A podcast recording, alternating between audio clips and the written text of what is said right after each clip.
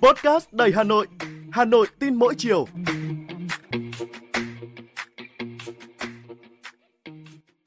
Xin chào bạn, tôi là Thúy Hằng, người đồng hành với bạn trong số podcast Hà Nội tin mỗi chiều ngày hôm nay.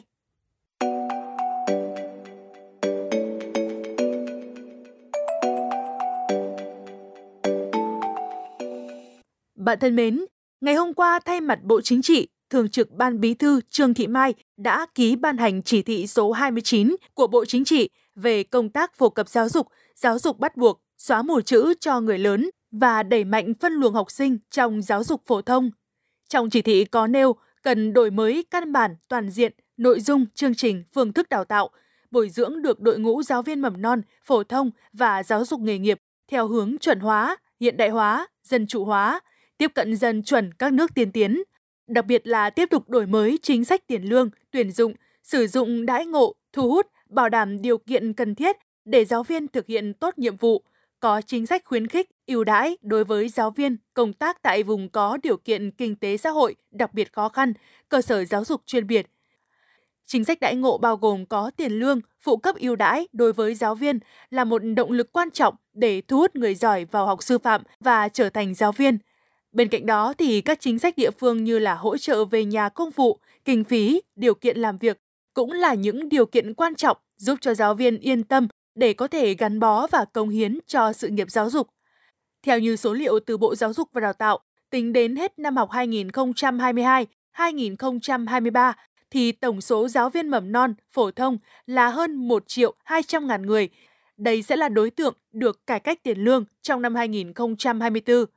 Báo cáo của Bộ Nội vụ về chế độ tiền lương cho thấy rằng là hiện tiền lương và phụ cấp đối với giáo viên mầm non, tiểu học được hưởng lương và các chế độ phụ cấp lương theo địa bàn hoặc theo công việc đảm nhiệm như là đối với viên chức nói chung và còn được hưởng các chế độ ưu đãi như là phụ cấp ưu đãi nhà giáo, phụ cấp thâm niên nghề dùng để tính đóng hưởng bảo hiểm xã hội.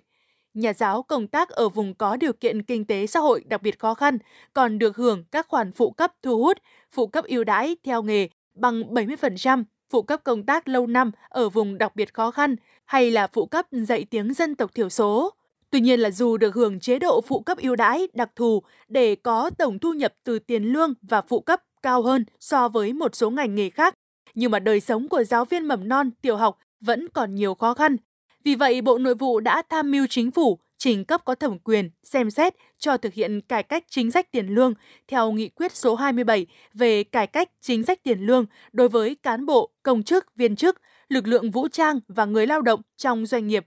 Quốc hội cũng đã biểu quyết thông qua nghị quyết về dự toán ngân sách nhà nước năm 2024, thực hiện chính sách cải cách tiền lương từ mùng 1 tháng 7 năm 2024. Cụ thể là từ năm 2024, Nghị quyết quy định khi thực hiện cải cách tiền lương thấp nhất của giáo viên sẽ có thể cao hơn mức lương thấp nhất bình quân các vùng của khu vực doanh nghiệp. Đến năm 2025, tiền lương thấp nhất của giáo viên cao hơn mức lương thấp nhất bình quân các vùng của khu vực doanh nghiệp. Còn đến năm 2030, tiền lương thấp nhất của giáo viên phải bằng hoặc là cao hơn mức lương thấp nhất của vùng cao nhất của khu vực doanh nghiệp.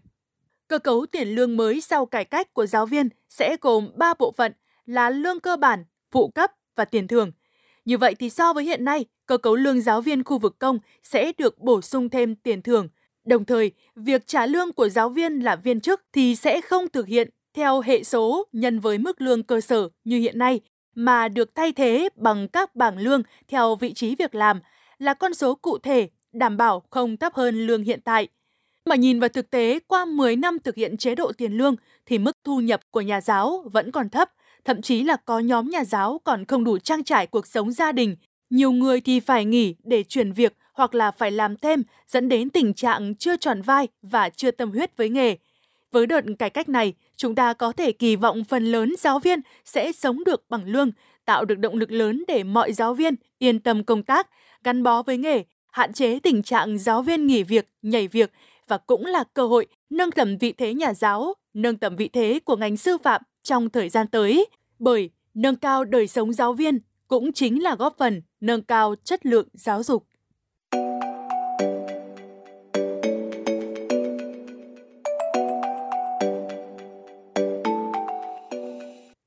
Bạn đang nghe podcast Hà Nội tin mỗi chiều. Xin được chuyển sang một thông tin cũng đáng chú ý khác trong lĩnh vực giáo dục.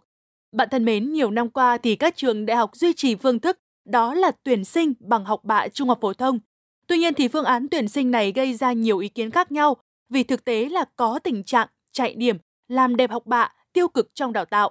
Trường Đại học Kinh tế Quốc dân mới đây đã thông báo trong đề án tuyển sinh đại học năm 2024 của nhà trường là sẽ không tuyển sinh bằng xét học bạ. Trong khi mọi năm, nhóm thí sinh này chiếm khoảng 10% chỉ tiêu, thì năm nay, Trường Đại học Kinh tế Quốc dân tuyển sinh theo 3 phương thức, đó là xét tuyển thẳng 2% chỉ tiêu, 18% chỉ tiêu dùng để xét tuyển theo kết quả điểm thi tốt nghiệp trung học phổ thông năm 2024, tức là giảm đi 7% so với năm 2023, và 80% chỉ tiêu dành cho phương thức xét tuyển kết hợp theo đề án tuyển sinh của nhà trường.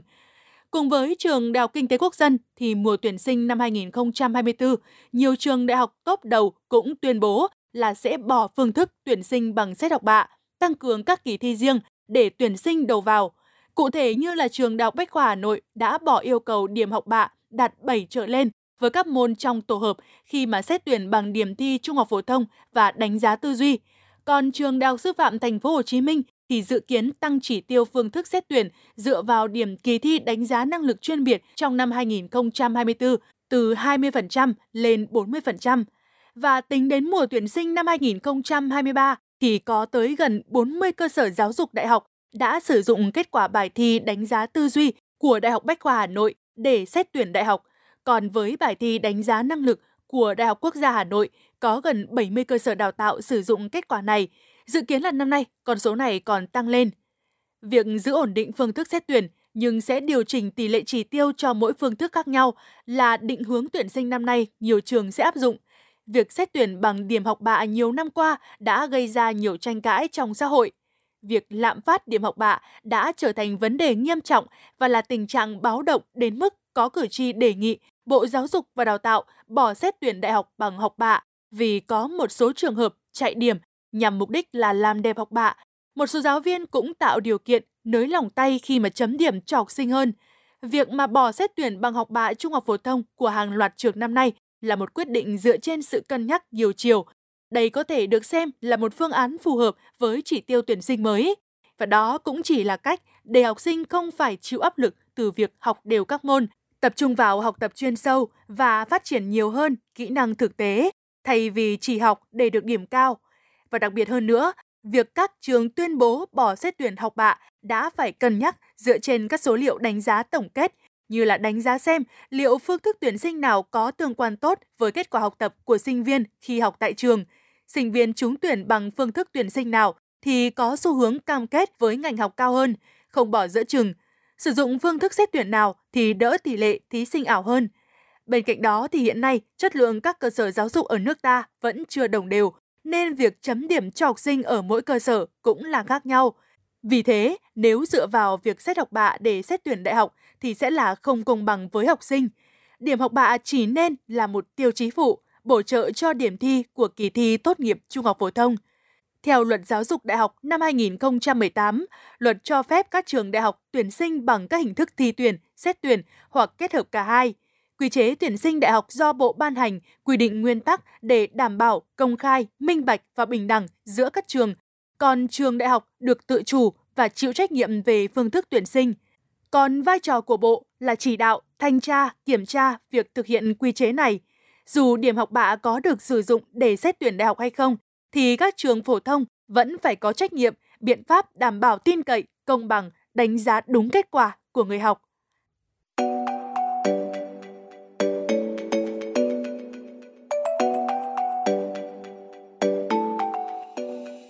Bạn thân mến, bạn vừa nghe podcast Hà Nội tin mỗi chiều của Đài Phát thanh Truyền hình Hà Nội. Các bạn có điều gì muốn trao đổi? Hãy để lại bình luận ở bên dưới để chúng ta cùng bàn luận trong những số tiếp theo nhé. Còn bây giờ thì xin chào và hẹn gặp lại!